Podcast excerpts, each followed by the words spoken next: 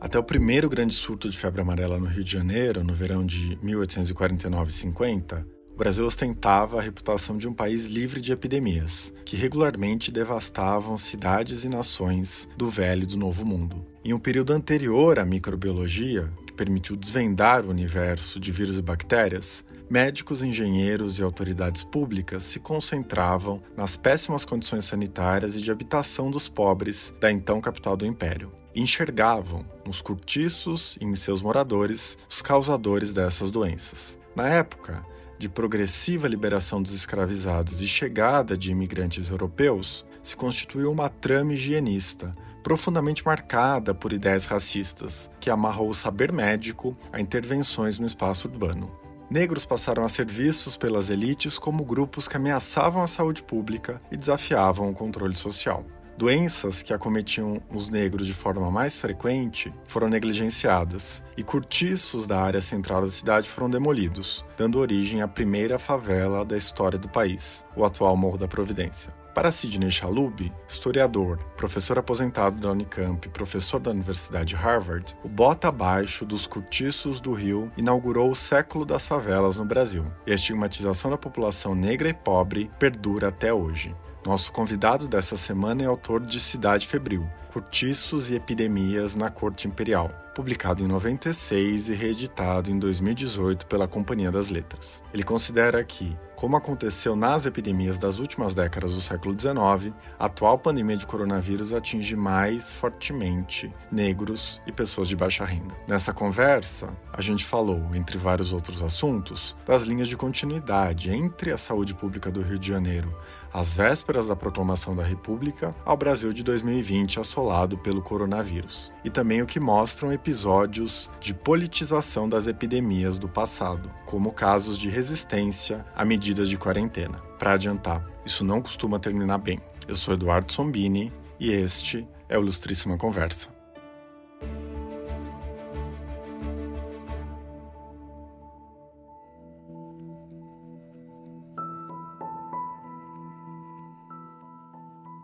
Sidney, em primeiro lugar eu queria agradecer a sua participação e, para começar, eu gostaria de tratar de um elemento central na tese que você desenvolve ao longo do livro. Você afirma que o saber médico e as políticas de saúde no Brasil nas últimas décadas do século dezenove eram fundados em uma ideologia racial de embranquecimento da população.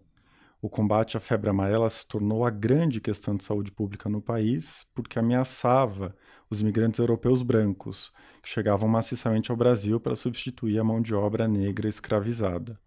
Ao mesmo tempo, doenças que atingiam mais intensamente os negros havia décadas, como a tuberculose e a varíola, eram quase ignoradas pelas autoridades. Como esse ideal de embranquecimento se constituiu nesse período e quais consequências teve nas políticas de saúde que se estabeleciam? Bem, é, a ligação entre doença E, e raça, na verdade, no século dezenove, em relação à febre amarela em especial, tem a ver primeiramente com o tráfico africano. Desde mil oitocentos e trinta e um, o tráfico africano de escravos era ilegal, segundo as leis do país, e havia uma pressão muito grande eh, da Inglaterra para que o tráfico terminasse. Ele A expansão toda do café no Vale do Paraíba Fluminense e Paulista ocorreu eh, no período do tráfico ilegal de escravos. Então, o café se expandiu por meio desse, desse eh, crime, né, do, do tráfico ilegal, praticado com a conivência do Estado Imperial e com o engajamento grande dos fazendeiros das duas eh, províncias. E havia internacionalmente uma tese, né, de que a febre amarela era uma doença que frequentemente se expandia pelo Atlântico. É, Havana, Nova Orleans eram lugares onde epidemias de febre amarela já haviam ocorrido antes que a primeira grande epidemia, que ocorre no Rio de Janeiro no verão de mil oitocentos e quarenta e nove e mil oitocentos e cinquenta, e, e logo se atribuiu a, a chegada da epidemia a um navio negreiro, como se falava, que havia aportado Salvador e também uma vez no Rio, que teriam doentes de febre amarela. E havia essa coisa da febre amarela também, que as epidemias constantemente é, mostravam, de que a população de origem africana, talvez porque tivessem tido experiência prévia com a febre amarela nos locais na África, de onde as pessoas eram, eram sequestradas para o contrabando, né? É, e para serem escravizadas, elas, talvez por terem tido experiência prévia com a febre amarela nesses locais de origem, nas epidemias do Rio, de mil oitocentos e quarenta e nove a cinquenta, e, e, nas, e nas que se repetiram nos anos posteriores, e os negros africanos, que eram sessenta por cento dos escravos, numa cidade com cento e dez mil pessoas escravizadas, eles eh, não morriam na febre amarela, né? Enquanto que os imigrantes portugueses, que havia também em grande número na cidade, e pessoas brancas, até o imperador Pedro segundo perdeu um filho na primeira epidemia de mil oitocentos e cinquenta. Isso criou, nos anos seguintes também, a fuga para Petrópolis. Petrópolis é, cresce como um refúgio da aristocracia imperial é, para é, evitar ficar no Rio de Janeiro durante os verões mortíferos, né, que se seguiram à epidemia de mil oitocentos e quarenta e nove a cinquenta. Então, desde o início, havia uma associação entre doença e escravidão, e depois a febre amarela, ela, nos anos setenta, quando ela volta com força de novo, a escravidão já estava num período de decadência, já tinha ocorrido a lei do ventre livre. O Brasil era o último país independente das Américas que ainda tinha escravidão moderna, quer dizer, Cuba ainda tinha escravidão, mas era é, uma colônia da Espanha. Como país independente, o Brasil era o, era o único que ainda tinha escravidão. E foi o último a abolir a escravidão é, africana, que originou do colonialismo europeu desde o século dezesseis.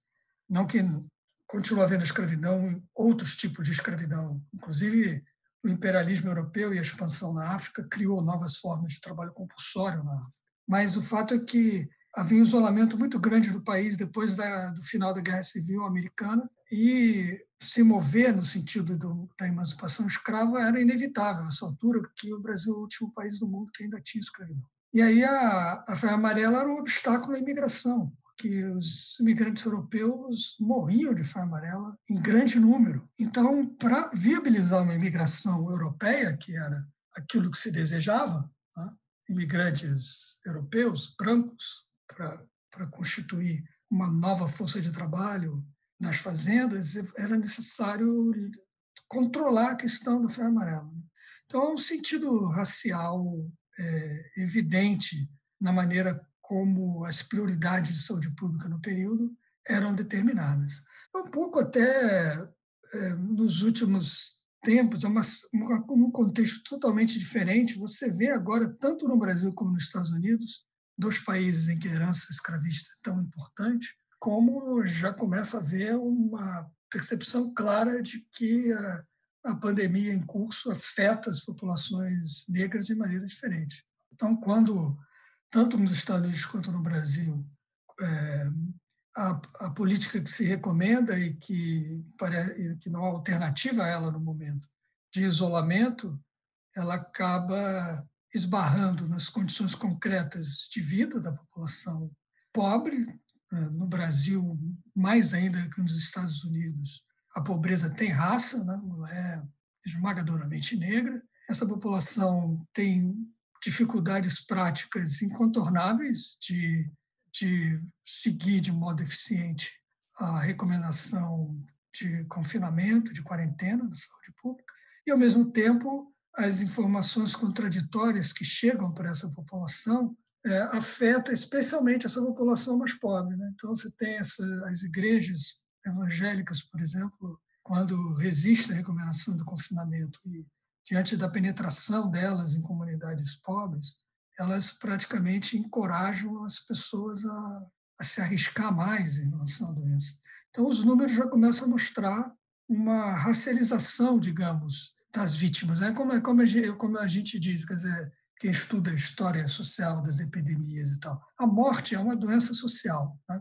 Ela não afeta de maneira igual uh, todas as camadas da população. Seja qual for a doença ela, ela vai se espraiar e ela vai vitimar segundo as estruturas de classe, de raça, da, de gênero, as relações de gênero também, tá? de uma, da população. Então, é isso que a gente está vendo já no, se caracterizando no coronavírus, uma espécie de racialização desse processo, mostrando mais uma vez como é, as epidemias, elas, o jeito como elas se expandem e se espalham, é, tem muito a ver também com, com as condições sociais da população. Uhum. E uma das condições sociais é, importantíssimas para entender a pandemia de coronavírus é a forma como essa população pobre mora, né? É, e o seu livro, principalmente o primeiro capítulo, propõe uma, uma história dessas formas de moradia da, da população de baixa renda, dos negros escravizados, dos libertos do Rio de Janeiro do, da segunda metade do século dezenove. É, você narra o despejo violento dos moradores e a destruição do Cabeça de Porco, um dos maiores cortiços da atual zona portuária do Rio. Esse episódio se tornou um marco das tentativas de erradicação dessas habitações coletivas e, de alguma forma, antecipou o que viria depois, né? A grande reforma urbana promovida por Pereira Passos, que, a partir de mil novecentos e dois, botou abaixo boa parte é, do centro da cidade. Então, pensando nessas condições precárias que é, os pobres enfrentam hoje de moradia e que É, ampliam em muito as chances de propagação do novo coronavírus, né? É possível traçar alguma linha de continuidade com a história específica desse cortiço em fins do século dezenove, com essas políticas urbanas e as, as formas como essa população de baixa renda, a moradia dessa população de baixa renda é tratada hoje? Sim, acho que, infelizmente, o principal, principal traço de continuidade é a criminalização dessas comunidades. No, no século dezenove, o interesse da, das autoridades públicas pelos cortiços, ela, ela tinha basicamente dois, duas motivações. O primeiro, no caso das cidades brasileiras, e no caso do, do Rio de Janeiro em particular, que era um centro urbano maior que os outros, com uma escravidão muito intensa, um número muito grande de escravos, o Rio foi a maior concentração de escravos na história da escravidão moderna disparada. Nenhuma cidade teve cento e dez mil escravos em algum momento, com uma população de duzentas e cinquenta mil pessoas. Então, era uma quantidade absurda de escravos para qualquer parâmetro, não tinha comparação, né? Acho que o maior número de escravos que Salvador teve no século dezenove foi quinze mil, mais ou menos a mesma coisa em Nova Orleans. Então, era uma, era uma diferença, mas era uma escala totalmente diferente que preocupava. E os cortiços, a proliferação desse tipo de moradia, teve a ver, tinha a ver também com o hábito da escravidão urbana dos escravos viverem sobre si. Os senhores combinavam com os escravos, você tem que trazer não sei quanto por semana, e deixavam os escravos soltos na cidade para trabalhar e trazer renda para o senhor. Funcionava melhor com eles tendo liberdade de movimento, por isso também que cresce o aparato policial para prender escravos fugidos. Uhum. Quer dizer, a polícia funcionava como complemento à, à vigilância dos escravos para os senhores, diante das condições da escravidão urbana, lucrarem mais com, com o trabalho dos seus escravos, dando a eles autonomia de movimento na cidade. Então, às vezes, eles moravam nos cortiços, tinham um quarto nos cortiços e tal, se escondiam nos cortiços, fugiam para lá. E, e foi que se criando essa ideia dos cortiços como um, um vale-acolto de desordeiros, como se dizia, um lugar de criminalidade, onde se escondiam os gatunos, os escravos fugidos é, e tudo mais. E a, e outra, a outra questão era a, as epidemias. E como a, a presença dos cortiços, e também, conforme foi chegando também, a partir do então do século dezenove, um número grande de imigrantes portugueses pobres para morar nas cidades brasileiras, e o Rio, de novo, é outro exemplo, esses portugueses morriam em grande número nas epidemias de febre amarela, e moravam nos cortiços, muitos deles. Então, é uma, essa, é, o problema é essa confusão, digamos assim, que se forma entre a estigmatização ligada a luta contra a escravidão que esses cortiços acabavam simbolizando, porque eles, os escravos fugiam para lá e significava algum tipo de desordem nas expectativas de controle social dos senhores de escravos, e associada a isso a questão da, da, da saúde pública, né? Então, essas duas coisas combinadas forma essa tradição de estigmatização da maneira de morar dessas pessoas, né? Em que uh, tudo se torna um perigo, digamos assim. E o que você vê hoje em dia é o, t- o tipo de estigmatização continua, né? Quer dizer, você ou piorou. Então, essas uh, comunidades continuam a ser, no discurso predominante de governadores, de, de autoridades públicas no país, é o, o lugar, de novo, vale a couto de criminosos, traficantes, milicianos e tudo mais. E a política em relação a esses lugares é uma política de confronto, de polícia militarizada, e a gente não conseguiu arrumar nenhuma alternativa a isso que tenha funcionado. Tem propostas, há muitas, mas a falta de vontade política, né? Então, aí quando é, acontece esse tipo de epidemia, isso se torna mais um elemento possível de estigmatização, quando, na verdade, o que isso deveria apontar é para outras uh, alternativas, né? Então, essas moradias, a densidade populacional enorme delas tem a ver com falta de alternativas de moradia, com o fato de que você enche o, o centro das cidades com uma quantidade enorme de prédios, de escritórios, quando hoje em dia não se justifica mais isso. setenta por cento dessas pessoas precisam estar trabalhando em casa remotamente, não tinha que ir para o centro da cidade toda hora. Você tem uma... uma pressão sobre transporte público e sobre distanciar os pobres do centro da cidade, que torna essas comunidades cada vez mais precárias, mais densamente povoadas. E isso, evidentemente, quando você tem uma epidemia com um vírus nesse nível de transmissibilidade, né, isso potencialmente torna essas populações muito vulneráveis à expansão desses, desse vírus e mais ainda sujeitas à estigmatização contra seus modos de vida e, a, e as moradias delas. Nesse sentido, aí é decepcionante ver como a continuidade é, é acachapante, né? Quer dizer, as coisas mudaram para continuar exatamente as mesmas. Você tem cortiço, não tem cortiço, tem favela, você não tem mais amarela urbana, mas agora tem esse coronavírus e outras formas de doença, dengue e tal, que estão ligadas a essas... A, as condições de moradia às quais essas pessoas não podem escapar, ou não têm escolha, né? É, no livro, você usa essa noção de classes perigosas, né, para fazer referência aos moradores de cortiço, que, é, na visão das elites, propagam doenças e, ao mesmo tempo, é, desafiam as estratégias de controle social.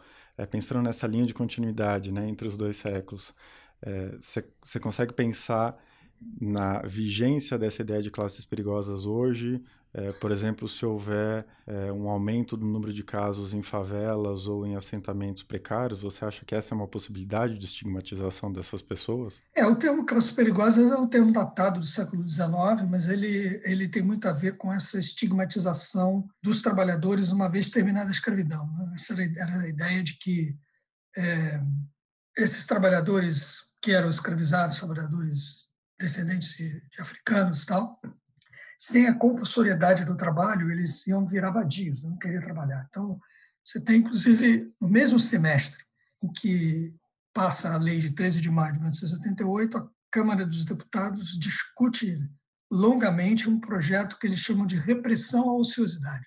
A ideia de que o sujeito ia deixar de ser escravo e, sem a compulsoriedade do trabalho, ele ia se tornar vadio. Acho que, hoje em dia, as, com as condições, talvez você não, não use mais essa, essa expressão de época, classes perigosas, né? Mas a percepção é, do perigo, né? Ele é, é, inclusive, é um pouco irônico, né? Que a primeira, a primeira vítima do coronavírus na cidade de São Paulo, se eu não me engano, foi uma, uma empregada doméstica. Eu acho que foi no Rio de Janeiro, pela patroa. Memória. Foi no Rio? É, eu acho que sim. Rio, em São Paulo. Foi no Rio, tá. Contaminada por uma, pela patroa, né? E você tem essa contradição, né, de que, bem, no mundo... Da, isso precisa ser investigado, né, o que está acontecendo no, no universo do serviço doméstico nesse momento, porque, ao mesmo tempo que se percebe ou se atribui a essas pessoas o perigo do contágio, né? É, se pensa menos no contrário, que elas podem se contagiar com as patroas, mas que elas podem contagiar as patroas, algumas parece que forçam essas pessoas a trabalhar, é, porque não desejam pagar pelo trabalho delas quando elas não estão trabalhando, né? há aí um universo de conflito de, que, que, é muito, que é muito interessante, até porque na história recente do país, um dos motivos da classe média azed, se azedar politicamente em relação aos governos de esquerda teve a ver com a lei de direitos trabalhistas para as domésticas, né? E agora você tem um outro momento em que isso deve estar causando conflito, tensão e tal. Mas o fato é que, desde o século dezenove, as, as cidades brasileiras, e não só brasileiras, se desenvolveram de maneira que o espaço urbano fosse uma projeção das desigualdades sociais do país. Não era assim no século dezenove. Você percebia, por exemplo, romances como Cortiços, Maria Azevedo, você tem lá o casarão, o sobrado dos ricaços ao lado de um cortiço. As reformas urbanas e a forma como as cidades se desenvolveram no século vinte criaram essa segregação espacial, né, segundo as desigualdades sociais. Uhum. Isso faz com que as interações entre essas pessoas de diferentes classes sociais elas se tornem sempre um motivo de insegurança e de perigo. As classes dominantes estão sempre com a impressão de que os pobres são perigosos. Agudizou essa percepção de perigo, né? E aumentou o estigma em relação a essas comunidades, porque elas estão afastadas, isoladas, em locais onde, onde as pessoas de outra classe social não transitam. E isso tudo cria um clima de guerra de classes, digamos assim, infindável, não é? E um clima de estigmatização e de hostilização das autoridades e das, e das classes mais... classes proprietárias, abastadas, sei lá, a terminologia que você quiser usar, É, de percepção constante do perigo do outro, né? Do outro representado pela, por, essas, por esses pobres urbanos, quando, na verdade, é um modo de vida criado por essas classes proprietárias que coloca em perigo a grande maioria da população que tem que viver de maneira precária e com renda baixa e tudo mais. Uhum. É, um outro, outro tópico que me chamou bastante atenção é, no livro, aí já no capítulo dois, é, quando você vai resgatar o determinismo climático e racial nas teorias médicas do período no Brasil. Você escreve que os médicos brasileiros, em geral, não endossaram as posições mais deterministas, é, que chegavam a afirmar que os negros eram humanos de outra espécie, naturalmente adaptada ao trabalho brutal em climas tropicais, o que obviamente justificava os horrores da escravidão. É, no Brasil, por outro lado, prevaleceu uma ideia de aclimatação dos estrangeiros. É, você pode explicar um pouco melhor como essas, essas teorias, essas ideias se acomodaram no Brasil e a que tipo de pensamento elas deram origem? Sim, bem, o, o, os intelectuais brasileiros da segunda metade do século dezenove, muitos deles eram médicos, né? A medicina no século dezenove era muito diferente do que a medicina hoje em dia. Muitos dos médicos eram literatos, eram pessoas é, ligadas a atividades humanísticas também. Mas não só eles, os intelectuais brasileiros da segunda metade do século dezenove tinham um problema gravíssimo para lidar, porque eles, ao mesmo tempo, tinham essa admiração, essa orientação europeizante para tudo que dizia respeito a coisas do pensamento, e os, os pensadores europeus do período, alguns deles com muito trânsito no Brasil, como o Gobineau, que é um pensador francês que era amigo de Dom Pedro segundo, morou no Rio de Janeiro, É, se não me engano, foi, foi embaixador ou cônsul da França no Rio de Janeiro durante o período dos anos sessenta e autor de, uns, de um livro que se tornou cada vez mais influente ao longo do século dezenove, principalmente no início do século vinte, influenciou, inclusive, as teorias racistas do, é, da Alemanha nazista e tudo. Esse cara e outros, né, defendiam que a mestiçagem, a mistura de raças, resultava numa população degenerada. Então, é, você não podia, ao mesmo tempo, ou abraçar de maneira irrestrita essas teorias racistas da segunda metade do século dezenove, produzidas por esses intelectuais europeus que eram referência no, no país. Se você abraçasse aquelas teorias de maneira total, você, na verdade, estava abraçando também a ideia de que o Brasil era um país inviável. Então, a busca de soluções para isso tem vários aspectos. Em primeiro lugar, é interessante ver como os médicos brasileiros, apesar de conhecer, né, eles não ah, embarcavam no tipo de raciocínio racista que se tornou comum no sul dos Estados Unidos, em que as epidemias de febre amarela, em que, que matavam, por exemplo, um número grande de irlandeses, migrantes irlandeses pobres, que iam para o sul dos Estados Unidos e, e faziam trabalho braçal ao lado de negros e morriam um grande número dessas epidemias de febre amarela, os médicos do sul dos Estados Unidos começaram a desenvolver essa teoria de que, na verdade, as raças são diferentes e que os irlandeses morrem em grande número nas epidemias de febre amarela porque eles, você está tratando de maneira imprópria a raça superior, uma raça branca, que não pode fazer o trabalho que é específico, que só negros podem fazer diante do sol ardente dos trópicos e tal. É, você precisa ter trabalhadores negros para fazer aquele trabalho manual, os outros não aguentam, imigrantes europeus não aguentam, por isso que eles morrem em grande número. No Brasil, esse exercício nunca é feito. É, e acho que aí já é uma forma de adaptar e de contornar problemas, né, nessas teorias epidemiológicas que também eram informadas por essas noções de diferenciação racial, né, algumas mais do que outras, alguns médicos mais do que outros. E você começa a dizer, bem, não, os, os europeus podem prosperar nos, nos trópicos, no clima quente do Brasil e tal, desde que eles se aclimatem. Então, havia várias, várias teses médicas e textos médicos na década de mil oitocentos e setenta, mil oitocentos e oitenta, que tentam é, estabelecer uma espécie de programa de aclimatamento para que os europeus que chegassem tivessem uma transição gradual para as condições do novo país, de modo a que eles não fossem vítimas, especialmente da febre amarela ou de outras doenças pertinentes ao, ao, ao país. Veja, eles não tinham nenhuma noção de como se transmitia a febre amarela. Tá? Então, a, a descoberta do modo de transmissão, da importância do mosquito como vetor da doença e tudo mais, nada disso era conhecido durante toda a segunda metade do século dezenove.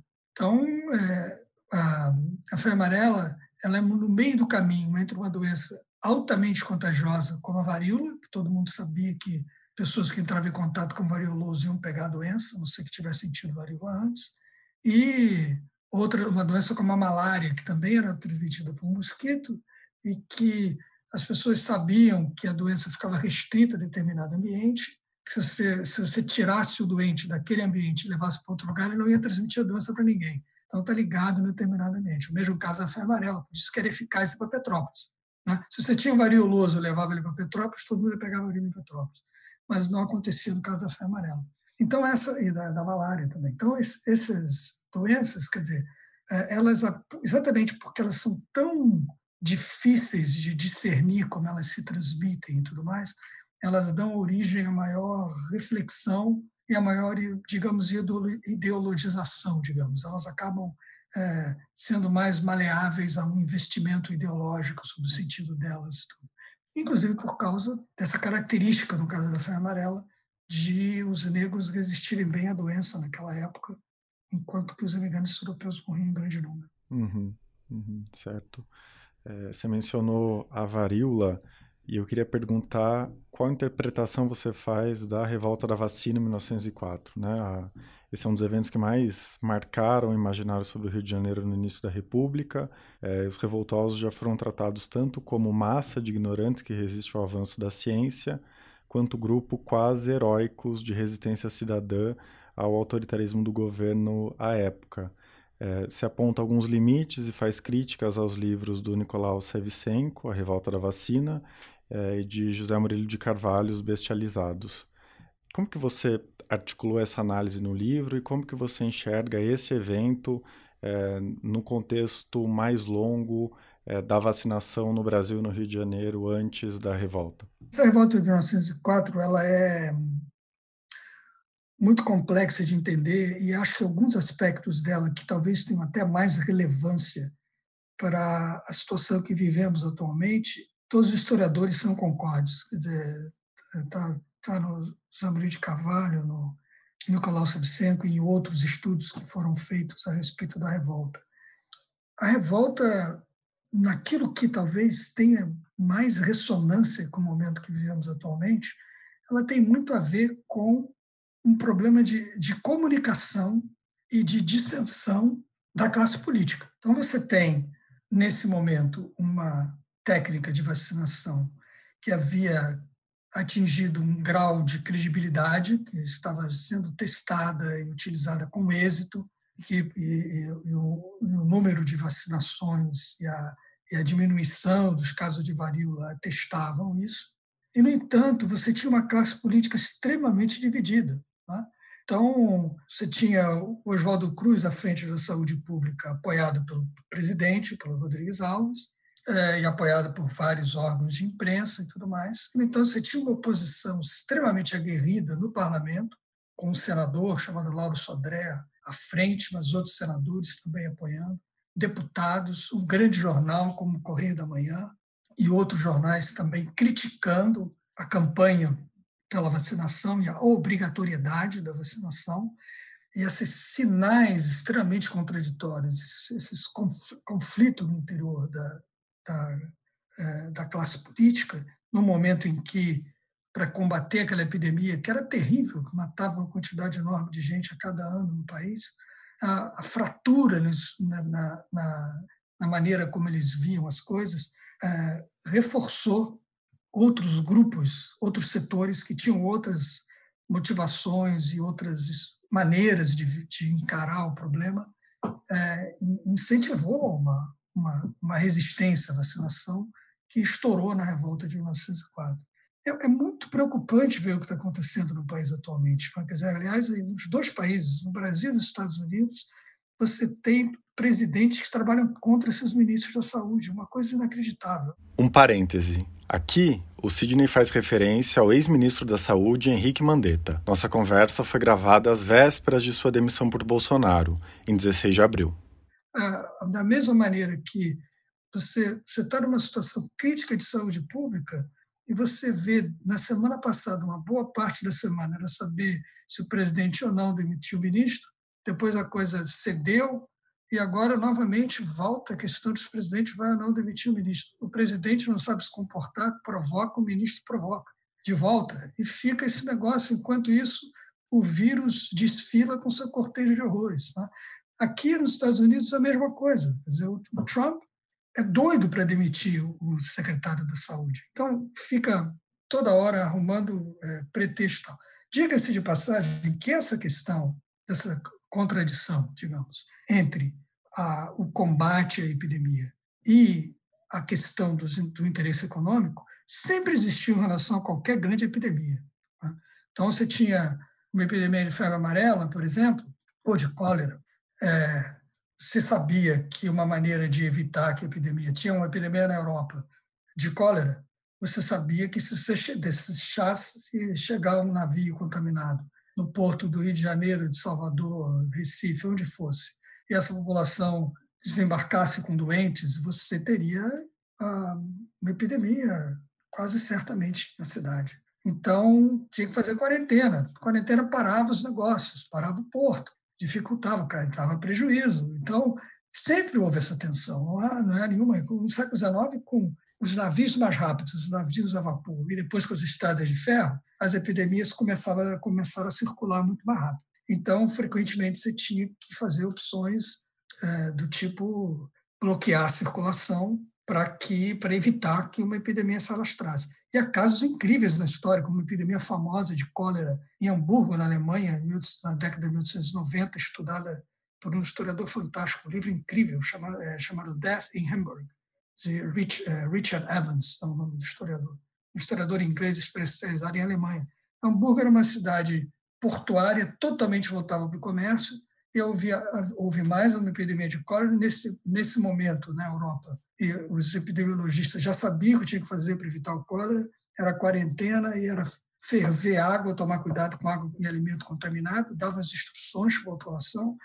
E essa epidemia da década de noventa ela não aconteceu em nenhuma outra capital europeia, só aconteceu em Hamburgo, porque os mercadores locais não quiseram fechar o porto, não quiseram tomar nenhuma medida de prevenção, e aconteceu uma epidemia devastadora de cólera só nessa cidade. Então, é, o que eu estou dizendo é o seguinte, quer dizer, a gente está numa situação extremamente difícil. Lidar com uma epidemia, aliás, a cólera na década de noventa na Alemanha, você já tinha descoberto o vibrião colérico, já um dos médicos envolvidos no controle e, na, e nas recomendações para lidar com essas epidemias em outros lugares, mas que não foi o Hamburgo, foi o, o, o Corr, que, era, que descobriu, né, na, o agente da doença, o que você tem, na verdade, é uma, essa politização extrema da política de saúde pública num momento de crise, ela só leva a catástrofes. Tá? É, é uma hora que é preciso o um mínimo de, de cabeça fria e essa, essa politização extrema de tudo que está acontecendo em relação à saúde pública nos Estados Unidos, que já levou e está levando a uma tragédia incrível em termos de número de mortes e tal. E eu, eu, eu temo muito pelo que pode acontecer no Brasil, né? É, com essas é, controvérsias e essa politização muito descuidada é, em relação ao, ao que está acontecendo. Você não pode ter é, um governo lançando sinais contraditórios a respeito do que fazer, né? Você não pode ter governadores e... e a presidência da República e o governo central trocando farpas e, o tempo todo. Está acontecendo a mesma coisa nos Estados Unidos e no Brasil. E, e aí é preocupante a forma como isso fragiliza um momento em que era preciso... Ah, o que, que esses caras deviam estar fazendo, Trump aqui, o presidente no Brasil e tal, era, por exemplo, essas indústrias que estão ociosas, por exemplo, deviam estar produzindo tudo que as equipes médicas precisam aos, em grande número. Uma economia teria que ser uma, uma, uma economia voltada para essas necessidades imediatas de controlar o, o vírus, né? Porque é isso que vai possibilitar que a economia volte mais rapidamente a, a funcionar de alguma forma. Quanto mais se procrastina e maior é a, o insucesso no combate imediato da epidemia, mais difícil será a retomada da atividade econômica, que é uma preocupação evidentemente legítima. Mas você não, não, não, não, não se ajuda, digamos, a economia com esse nível de cacofonia, a administração do combate à epidemia. Isso dá origem também a pensamentos preocupantes, né? Ideias preocupantes. Por exemplo, essa de que aqui já tem gente que, se o raciocínio é que deixa a epidemia ah, graçar, porque em algum momento... se você não vai ter vacina em breve, se uma quantidade, uma porcentagem é, significativa da população é, tiver o vírus, vai haver, vai haver mais mortes, mas, eventualmente, terá gente suficiente com imunidade para que a economia volte a funcionar. Isso dá origem a pensamentos eugenistas, a pensamentos incríveis, né? Os caras, bem, quem é que vai morrer disso? São os seus pobres, os seus lugares onde há menos hospitais disponíveis. É o cara que vai cair doente, só vai ter o postinho, né? E mesmo os jovens vão morrer, porque não vai ter respirador, não vai ter, não vai ter o que fazer. E começam os cálculos também. Ah, mas se os hospitais estão muito cheios, você tem que decidir, ao invés de ficar contando o número de mortos, você conta o número de anos de vida perdidos. Então, por exemplo, é normal, se você tem um cara de setenta anos, você... e um respirador só, e tem um outro de trinta, você vai pôr o respirador de setenta. Um raciocínio totalmente... Você parte para uma, para uma desumanidade, não é, não é aquele, aquela coisa do que... A primeira coisa que a gente perde na epidemia... Quem foi que falou isso? Me esqueci o nome de onde eu li isso no outro dia. Talvez tenha sido na Folha. Que a, a primeira coisa que você perde na, numa epidemia não é a quantidade de vidas humanas, mas é aquilo que te faz humano, não é? E, e, e, essas, e essas autoridades, no fundo, reverberam esse raciocínio. Quer dizer, a gente perde aquilo que tem de humano no momento em que a perda de vidas humanas até é secundária em relação à perda daquilo que nos faz humanos, né? Então, é, é, enfim, quanto ao resto, quer dizer, da, da epidemia da, da campanha antivacínica de mil novecentos e quatro, há um outro elemento que lembra muito a nossa situação atual, por, num contexto totalmente diferente. Quando acontece a, a revolta da vacina, havia uma tradição de vacina antivariólica no Rio de Janeiro, que ela tinha, o serviço tinha sido criado no início do século dezenove. Só que, ao longo do século dezenove, depois de algum êxito nas primeiras décadas, vacinando-se escravos e tal, as pesquisas a respeito da vacina e a observação da aplicação dela em vários lugares do mundo ao longo do século dezenove, mostrou muitos problemas com a vacina. Então, olha lá, do jeito como ela era aplicada, ela espalhava epidemias de sífilis. Inclusive a crença que muita gente tinha de que a vacina ia fazer as pessoas terem varíola, é, você mostra que fazia sentido, porque algumas amostras, alguns materiais que eram importados, eles estavam de fato contaminados com a varíola. Contaminados, né? Exatamente. Ou Além seja, da prática anti... da viralização. Os, as pessoas anti-vacina daquela sentido. época, elas, em alguma medida, elas tinham mais elemento empírico do que os anti-vacina de hoje, né? Que tem teorias da conspiração é, bem claro, diferentes. Claro, não.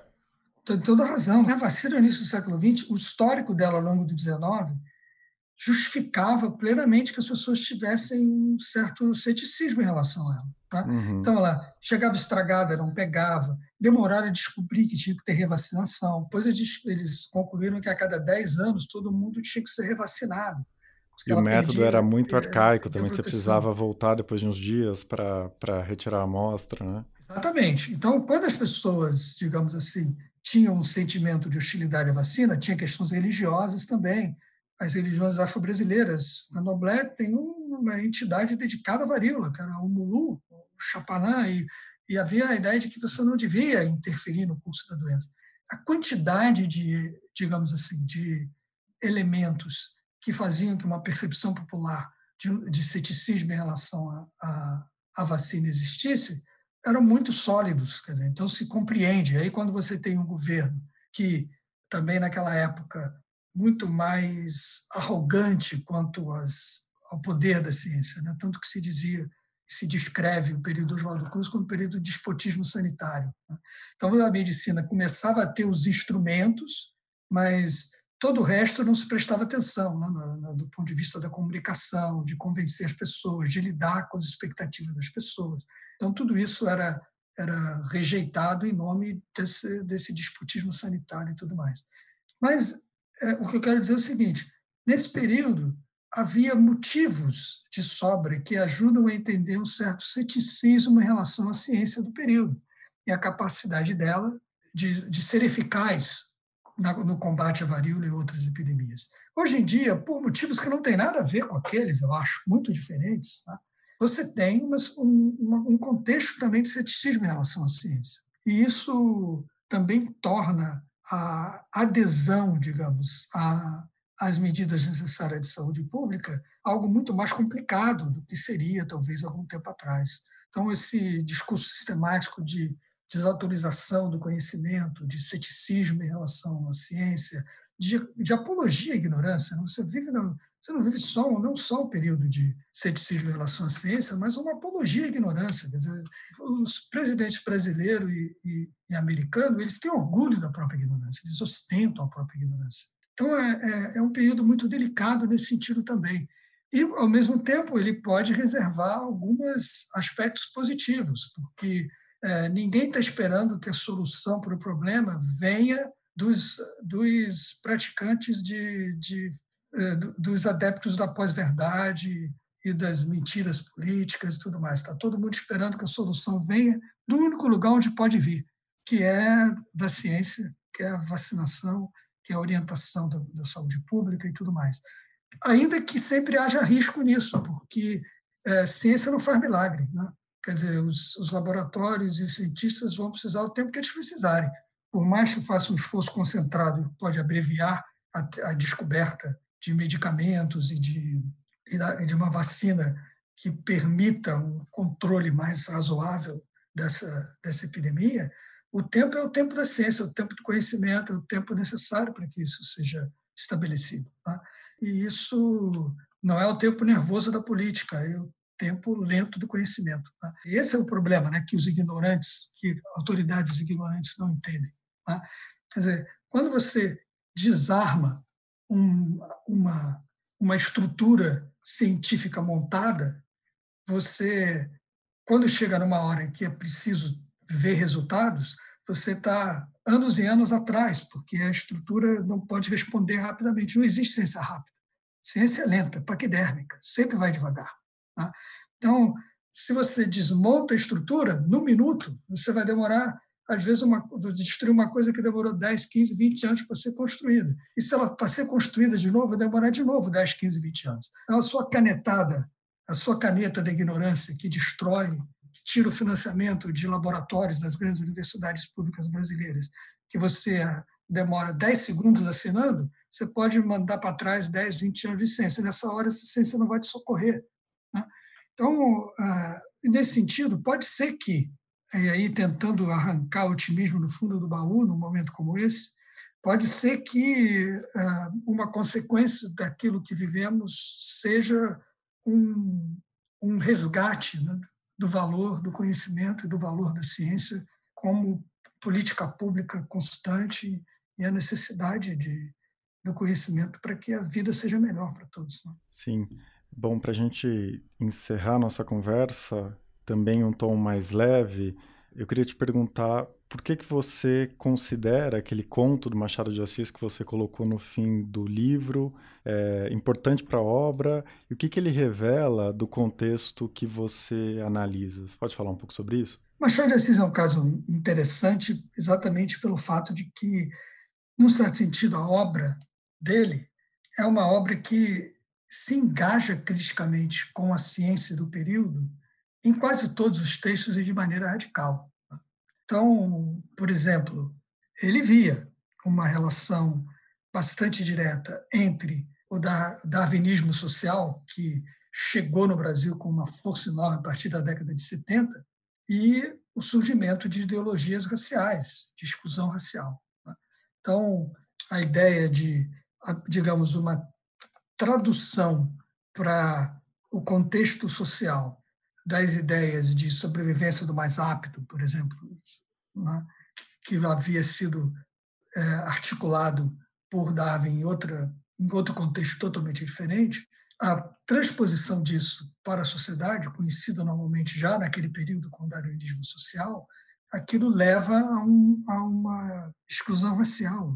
Machado usou, é, por exemplo, em Memórias Póstumas de Brás Cubas, ele chama uma personagem que é manca e que é resultado de uma relação sexual fora do casamento e tal. Ele chama de Eugênia, que seria bem-nascida, exatamente para sugerir o oposto, porque o Brás Cubas ele tem uma visão extremamente preconceituosa em relação a essa personagem, exatamente porque ela é manca e porque ela é resultado de uma relação é, impura na visão dele. Né? Então, e ele chama isso de eugenia. Ela chama, ele chama ela de Eugênia, antes que a palavra eugenia começasse a ser utilizada. Começou a ser utilizada só em mil oitocentos e oitenta e três, Brás Cubas é de mil oitocentos e oitenta. Mas o que que ele está raciocinando ali? A ideia de que, quando você, você combina uma característica física com inferioridade social, então o fato dela ser resultado de uma relação sexual, digamos, impura, e talvez por isso ter nascido com um defeito físico, faz com que ela não esteja à altura dele, como uma mulher com quem, por exemplo, ele pudesse casar, pudesse se relacionar. E, e o nome dela é Eugênia, como Machado fazia frequentemente, cifrando os sentidos das coisas nos nomes. E há uma quantidade enorme de histórias e de situações. O humanitismo do, do Quincas Borba, que aparece tanto nas Memórias Póstumas de Brás Cubas quanto em Quincas Borba, é, é uma ironia, todo tipo de monismo, todo tipo de raciocínio filosófico que aposta como causalidade das coisas humanas, um, um elemento só determinista único. Então, ele é uma ironia ao positivismo, é uma ironia ao darwinismo, é uma ironia a esses pensamentos filosóficos daquele período, ao darwinismo social, né? É, daquele período que é, postulava uma inferiorização social e racial de amplas parcelas da população. Então, o pensamento do Machado ele se engajava criticamente com a ciência do período, de maneira muito intensa, num período em que havia muitos motivos para ser cético em relação à ciência. Essa é outra, é outra, é outra questão, que a gente tem que botar as coisas em contexto hoje em dia, né? Não é que a ciência não fale. Quando eu digo que a ciência tem que recuperar a credibilidade, eu não estou dizendo que, que devemos acreditar que a ciência seja infalível. Não é isso, certo? Poucas décadas atrás, há quarenta anos atrás, poucas décadas historicamente falando, no início da epidemia de AIDS, o nome se chamava ela em inglês de gay cancer. A AIDS é uma epidemia cheia de, de experiência do ponto de vista dos estereótipos para os quais os cientistas contribuíram no início, né? E, e médicos em posições de autoridade na saúde pública, no início, reproduziram muitos dos estigmas associados à doença. Depois a coisa, a, coisa, a coisa mudou de figura. E o Brasil tem até um protagonismo importante na história do, do combate à AIDS no mundo, né? Mas a ciência que o Machado, com a qual ele lidava no final do século dezenove e do século vinte, não tem nada a ver com o tipo de ciência que existe hoje em dia, né? Quer dizer, hoje em dia você vai nessas grandes, nessas grandes universidades laboratórios e tal. E é por isso também que os cientistas estão sempre agora dizendo e discutindo e mostrando que tem que ser devagar, que, que não se pode adotar um medicamento é, repentinamente, porque não se controla, não, não se tem controle sobre a eficácia, as consequências, os efeitos colaterais deles e tal. Hoje em dia, a ciência está muito institucionalizada no mundo inteiro. Tá? Então, você tem as grandes universidades públicas brasileiras, para tomar um exemplo, que se construiu no Brasil nas últimas décadas, em termos de universidade pública. Você tem tudo institucionalizado, você tem todas as, as fases da carreira, os exames todos que você tem que passar para ingressar, para ser promovido, tem que produzir conhecimento avaliado por pares o tempo inteiro. Há um controle enorme, em parte porque houve muitos episódios trágicos da ciência no século vinte, né? E em especial em relação ao racismo. O racismo científico causou de um enorme prestígio e legitimidade intelectual durante muito tempo. Isso é uma tragédia na história da ciência. Por causa disso, entre outros motivos, existe uma institucionalidade montada, internacional e tal. Não é, por exemplo, por exemplo, não adianta um, um grupo político qualquer tomar o poder num país, seja lá qual for, na Brusundanga, seja lá o país que você quiser, e resolva que vai colocar os seus acólitos, os seus, os seus dependentes políticos para dar aula nas universidades públicas. Não vai dar, porque o cara tem que passar no concurso de seleção, tem que fazer mestrado, tem que fazer doutorado, tem, ele precisa passar por um, uma quantidade enorme de crivos. O cara pode ser astrólogo na Virgínia, mas não vai ser professor titular da Universidade Brasileira, porque não tem competência para isso. Tá? Então, ninguém que acredita que a Terra seja plana vai dar aula no Instituto de Geociências em lugar nenhum no país. Tá? Então, a ciência ela tem suas estruturas, e isso faz com que o conhecimento que é produzido, institucionalizado, e ele esteja, digamos, constantemente sujeito à avaliação. As agências de fomento, a FAPESP, que é o C N P Q e a Capes, controlam a ciência brasileira de uma maneira de uma maneira exemplar. Então, é, eu não, quando eu digo que a gente pode acreditar, por que devemos acreditar na ciência? Vários motivos. Tá? E acho que motivos que é, espero fiquem mais claros, infelizmente, depois da, dessa tragédia do coronavírus. Perfeito, Sidney. Obrigado pela sua participação. Obrigado a você pela oportunidade.